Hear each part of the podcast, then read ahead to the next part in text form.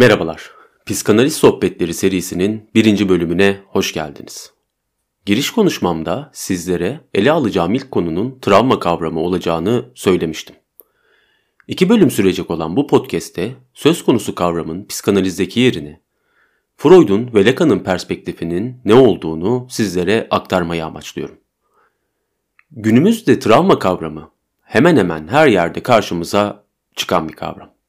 Hem klinikte hem toplumsal olaylarda hem sosyal medyada en çok duyduğumuz kavramlardan birisi. Her ne kadar bu podcast dahilinde travma kavramının psikanalizdeki yeri hakkında her şeyi söylemek mümkün olmasa da bu konuşmanın sonunda amacım sizlere travma konusunda bir kavrayış kazandırmak ve sizleri ileri bir takım başka okumalar yapmaya teşvik etmek. Ayrıca yer yer travma kavramının günümüzde nasıl ele alındığına ve bu ele alınışı psikanalitik açıdan nasıl eleştirebileceğimize ve nasıl kritik edebileceğimize de odaklanacağım. Psikanalizle ilgilenen birçok kişinin bildiği bir yerden başlayacağım. Yani Freud'un baştan çıkarılma teorisinden. Psikanaliz Freud'un histerik hastaları dinlemesiyle başladı. Freud histerik kadınları dinledikçe vakaların büyük bir çoğunluğunda cinsellikle ilişkili travmatik öykülerle karşılaşmıştı. 1896 yılında yayımladığı 3 metinde ki bu metinlerin isimleri şunlar. Kalıtım ve nevrozların etiyolojisi, savunma psikonevrozları üzerine ileri değindiler ve histerinin etiyolojisi. Bu üç metinde Freud baştan çıkarılma teorisini ortaya attı. Bu teoriye göre histerinin kökeninde çocukluk çağında yaşanan bir yetişkin tarafından cinsel olarak baştan çıkarılma sahnesi yatıyordu. Ve tabii bu yetişkin genelde babaydı. Ya da ailedeki başka birisiydi. Bu tarihlerde Freud histerinin, dolayısıyla nevrozun etiyolojisinde etkili olan şeyin, gerçekten yaşanmış olan cinsel bir travmatik sahne olduğunu düşünüyordu. Yani Freud, histerinin kökeninde ya da dediğim gibi diğer bir ifadeyle nevrozun kökeninde gerçekliğin içerisinde yaşanmış olan ve çoğu zaman bir yetişkin tarafından gerçekleştirilmiş olan bir taciz sahnesi varsayıyordu. Ve bu taciz sahnesinin bir travmatik etki yarattığını ve bu travmatik etkinin sonucunda histerinin ortaya çıktığını savunuyordu. Fakat Freud bu fikirden iki yıldan az bir sürede vazgeçer. Ve Wilhelm Filis'e yazdığı 1897 tarihli mektupta şöyle der. Sana hemen son aylarda yavaş yavaş ortaya çıkan büyük bir sırrı vermem gerekiyor. Artık nörotik ama. Yani nevroz teorime inanmıyorum. Freud birçok vakada babanın sapkın davranışlar sergilediğinin açığa çıktığını, fakat bu durumun bu kadar yaygın olmasının olası olmadığını söyler. Ve baştan çıkarılma teorisinden vazgeçer. Freud histerinin, dolayısıyla nevrozun kökeninin cinsellikle ilişkili olduğu fikrini sürdürür. Fakat bunun çocukluk çağında bir yetişkin tarafından baştan çıkarılmayla ilgili olmadığını söyler. Yani gerçeklik içerisinde bir çocuğun babası tarafından ya da ailedeki başka bir yetişkin tarafından tacize uğraması ya da cinsel içerikli bir takım onlardan gelen davranışlarla karşılaşmasının gerekmediğini söyler Freud. Ama önemli olan şeylerden bir tanesi de şudur. Şurayı tekrar vurgulayacağım. Freud, nevrozun kökeninin cinsellikle ilişkili olduğu fikrini ise sürdürmeye devam eder. Freud bu teoriden vazgeçerek böyle bir olayın gerçeklik içerisinde yaşanıp yaşanmadığı sorusunu artık geride bırakmıştır. Dolayısıyla Freud'un travma kavramına bakış açısında önemli olan ilk noktaya gelmiş oluyoruz. Freud'a göre cinsellik çocuk üzerinde travmatik bir etki yaratır. Ama burada travmayı babadan, anneden ya da başka birisinden gelen bir tacizle ya da baştan çıkarılma sahnesiyle bir tutmamak gerekir. Bu nokta çok önemli. Çünkü günümüzde birçok klinisyenin sürekli olarak hastalarında cinsel taciz ya da cinsel istismar öyküsü aradığını görmek hiç de alışık olmadığımız bir durum değildir. Burada sözü geçen bakış açısı, yani birçok klinisyenin hastalarında cinsel taciz öyküsü araması aslında DSM-3 ile birlikte hayatımıza girmiş olan post-travmatik stres bozukluğu tanısının kriterleriyle ilişkili gibi görünmektedir. DSM-3'te post-travmatik stres bozukluğunun A kriterine göz attığımızda bir hastanın PTSB tanısı alması için yani post-travmatik stres bozukluğunun kısaltılması PTSB belli bazı dışsal olayların ya da diğer bir ifadeyle bir takım stresörlerin gerekli olduğunu görürüz. Ve bu mantık DSM-5'te de yani 2013 yılında yayınlanan DSM-5'te de korunmaktadır. A kriterine göre kişinin ciddi bir ölüm tehdidiyle yani deprem, trafik kazası, işkence gibi ya da bir cinsel saldırıyla taciz, istismar, tecavüz gibi karşı karşıya olması gerekmektedir. A kriterinde yer alan dışsal olayların travmaya maruz kalan kişiler üzerindeki etkisi araştırıldığında ise karşımıza oldukça ilginç bir tablo çıkmaktadır. A kriterinde yer alan ve PTSB yaratması beklenen birçok olay, bu travmaya maruz kalan öznede posttraumatik stres bozukluğu semptomları ortaya çıkarmamaktadır. Hatta aksine yapılan çalışmalar, posttraumatik stres bozukluğundan muzdarip olan birçok öznede A kriterinin karşılanmadığını göstermektedir. Burada problemli olan mantık şudur. Bu olaylara maruz kalan kişinin öznelliği dikkate alınmadan kendiliğinden travma sonrası stres bozukluğu yaratması gereken olaylar olarak bakılmaktadır. Öznelliğin dışarıda tutulmasının en önemli sonuçlarından birisi de birçok kişinin post-travmatik stres bozukluğu tanısını diğer psikiyatrik bozukluklara oranla çok daha kolay bir şekilde kabul etmesidir. Dolayısıyla sorumluluk öznenin tarafından tamamıyla dışsal olayların tarafına geçmekte ve travmaya maruz kalmış özne, öznelliğinden arındırılarak kurban konumuna konulmakta ya da konulmaya çalışılmaktadır. Psikanaliz ise yaşanan travmatik deneyim her ne olursa olsun öznenin cevabını hesaba katmamız gerektiğini savunur. Bir kişinin öyküsünde cinsel istismar ya da cinsel taciz olması elbette çok önemlidir. Fakat psikanaliz tüm insanların etkilendiği bir travmadan bahseder. Yani bir çocuğun cinsellikle olan karşılaşmasından. Bu öyle bir karşılaşmadır ki aynı zamanda öznenin ortaya çıkmasının ön koşuludur. Lacan, semptom üzerine Cenevre konferansında Hans'la ilişkili olarak şöyle söyler. Bilinmesi gereken, belirli varlıkların, artık onları ne derseniz deyin, kendi ereksiyonlarıyla karşılaşmalarının hiç de otoöretik olmadığıdır. Bu en hetero, yani yabancı şeydir. Kendilerine şöyle sorarlar. Ama bu ne? İşte bir çocuk için travmatik olan şey cinselliğin ta kendisidir. Çocuk bu karşılaşmayı ele almak amacıyla büyük ötekine başvurur. Fakat ondan alabildiği tek şey gösterenlerdir. Yani sözcüklerdir, kelimelerdir. Ve bu gösterenler çocuğun sorularına nihai bir yanıt, tam bir cevap veremez. Yani şunu kastediyorum. Çocuk ama bu ne diye sorduğunda ötekinden ona birçok yanıt gelir. Annesi bir şeyler söyler, babası bir şeyler söyler, etrafındaki insanlar bir şeyler söyler, bakım verenler bir şeyler söyler. Ama bu cevapların hiçbirisi çocuğun yaşadığı deneyimi tam olarak anlamlandırabilmesini sağlayamaz. Cevap hep eksiktir. Ve bu eksik çocuk için bir bilinmezlik, bir garantisizlik doğurur. Çünkü ötekinden dil aracılığıyla talepler, yasaklar ve cevaplar gelir. Fakat bunların hiçbiri özneyi tam anlamıyla tatmin etmez. Hatta ötekinin arzusunun taşıyıcısı olan bu yanıtlar çocuk için bir anlamda daha fazla muammalar yaratır. Gözünüzün önüne getirin böyle bir sahneyi. Küçük bir çocuk var, 3-4 yaşlarında, gidiyor ve annesine şu soruyu soruyor. Ben dünyaya nasıl geldim?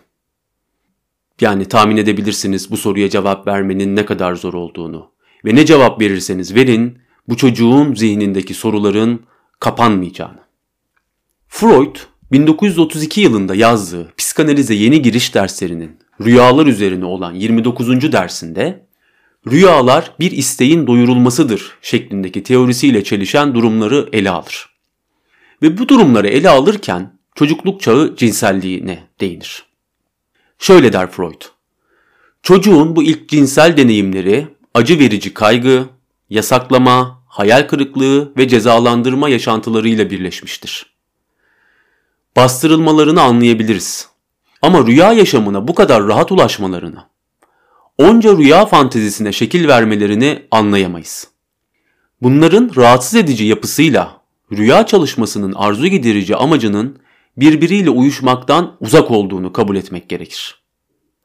Buradan anlaşılması gereken şey, psikanalitik açıdan travmatik olan şeyin bizatihi cinselliğin kendisi olduğudur. Burada sözü edilen travma, aktüel travma değildir. Yani bir takım dışsal olaylardan kaynaklanan. İstismar, taciz, kaza, işkence, toplumsal olaylar gibi travmalar değildir. Burada söz konusu olan şey, psikanaliz için daha kritik olan şey, travma kavramı ile ilişkili yapısal olan travmadır. Yani cinselliğin öznede ortaya çıkardığı travmadır.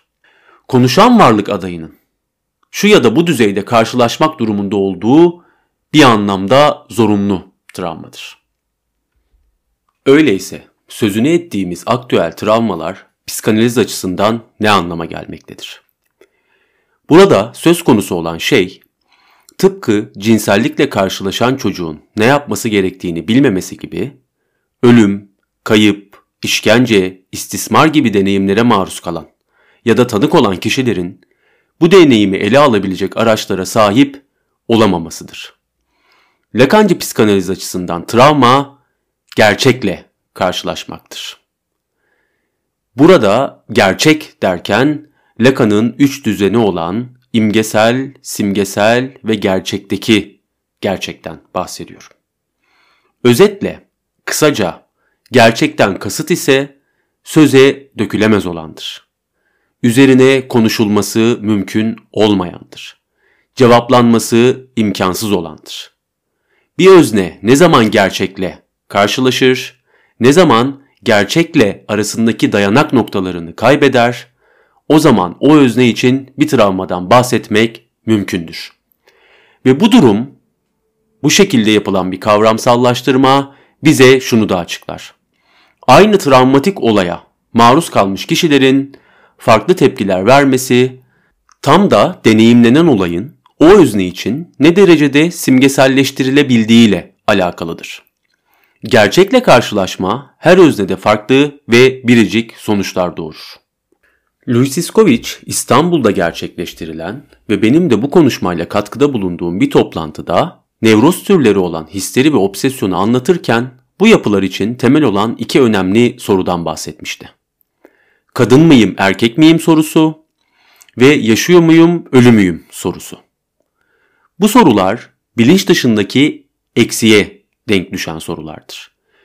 Bilinç dışında cinsiyetin ve varlığın göstereni yoktur. Yani öznenin kadınlığın ne olduğuna dair ya da erkekliğin ne olduğuna dair nihai bir cevaba ulaşması mümkün değildir. Aynı zamanda yaşamın kendisine ve ölüme dair sorularda da özne benzer şekilde nihai bir cevaptan yoksundur. İşte Lacan için travma temelde bir öznenin bu sorularla karşı karşıya gelmesiyle ilişkilidir. Dora'nın öyküsünü hatırlayalım. Dora için esas kırılma anı onu intihar mektubu yazmaya götüren ve sonrasında Freud'un karşısına getiren an Bayka ile yaşadığı ve göl kenarında geçen sahnedir.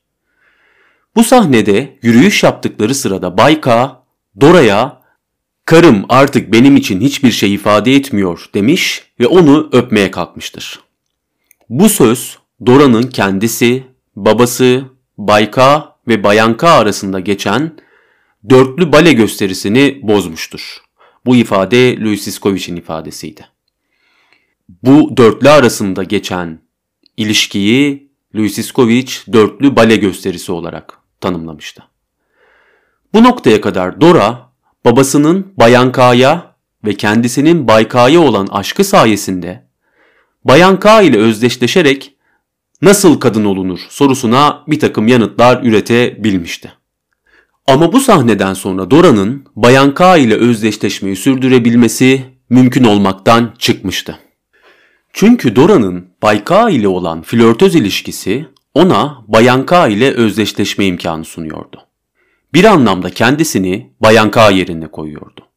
Fakat Bay K için Bayan K'nın hiçbir şey ifade etmediğini öğrendiğinde bu özdeşleşmeyi sürdürmek onun için artık mümkün değildi. Ve Bay K'nın ilgisi bir anda Dora için katlanılamaz hale gelmişti. Ve Bay K'nın yüzüne tokadı patlatmıştı. İşte burada özdeşleşme aracılığıyla kadınlığına dair cevaplar üretmeye çabalayan Dora'nın bu özdeşleşmeden aldığı simgesel dayanakları kaybettiğini ve cinsiyete dair travmatik soruyla karşı karşıya geldiğini görüyoruz. Bu örnekte psikanalizin travmayı nasıl farklı bir şekilde ele aldığını görmek mümkün. Bu sahnedeki travmatik olay Bayka'nın Dora'yı öpmeyi kalkması değil.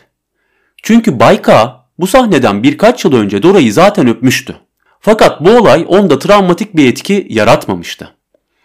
Dora için asıl travmatik olan olay onun kadınlıkla ilgili cevapsız, travmatik soru karşısında dayanağını kaybetmiş olmasıydı. Dora vakası üzerine ileride yer alacak olan podcastlerin bir tanesinde çok daha ayrıntılı bir şekilde konuşacağım. Ama şimdilik travma bağlamında Dora vakasındaki bu sekans bize Lacancı psikanaliz açısından travmanın nasıl bir şey olduğunu, gerçekle karşılaşmanın ne demek olduğunu ve yaşanmış bir olayın hangi şartlar altında bir özne için travmatik hale gelebileceğini çok iyi örnekliyor. Bana çok ilginç gelen bir noktadan daha bahsedip e, bu podcast'in birinci bölümünü bitirmeyi planlıyorum. Posttraumatik stres bozukluğunun A kriterinden bahsetmiştim. Bu kritere göre posttraumatik stres bozukluğundan bahsedebilmek için ölümle ya da cinsellikle ilgili ciddi bir saldırıyla ya da tehditle karşılaşması gerekiyor öznenin. Görünen o ki psikiyatri, psikanalizin keşfettiği bir hakikate çok da uzak değil. Cinsellik ve ölüm özne için travmatik etki yaratan meseleler. Fakat psikanalizin farkı şu. Bir kişinin bu sorularla karşı karşıya gelmesi için gerçekten bir ölüm tehdidi almasına, işkence görmesine ya da tacize uğramasına gerek yoktur. Öznenin hayatındaki hangi karşılaşmada, hangi anda, hangi sahnede bu sorularla karşı karşıya geleceğini öngörebilmek mümkün değildir. Dolayısıyla travma her zaman öznellik içerir ve öznenin sorumluluğu daima işin içerisindedir. Evet, belirttiğim gibi bu podcast'in travma kavramı ile ilgili yapacağım podcast'in birinci bölümünü burada tamamlıyorum. İkinci bölümde ise size Freud'un e, Türkçe'ye sonradan geriye dönük etki olarak çevrilebilecek Nachträglichkeit kavramından bahsedeceğim. Ve Freud'un Emma Eckstein vakasından size bir örnek vereceğim. Sonrasında ise çeşitli psikanalistlerden alacağım e, vaka sekanslarıyla birlikte bu travma kavramı ile ilgili yapacağım podcast serisini sonlandıracağım. Umarım keyifle dinlemişsinizdir ve bir sonraki podcast'i dinlemek için de bir merak, bir arzu uyandırabilmiştir bu podcast sizlerde. İkinci bölüm ise haftaya pazar günü gelecek. Haftaya görüşmek dileğiyle.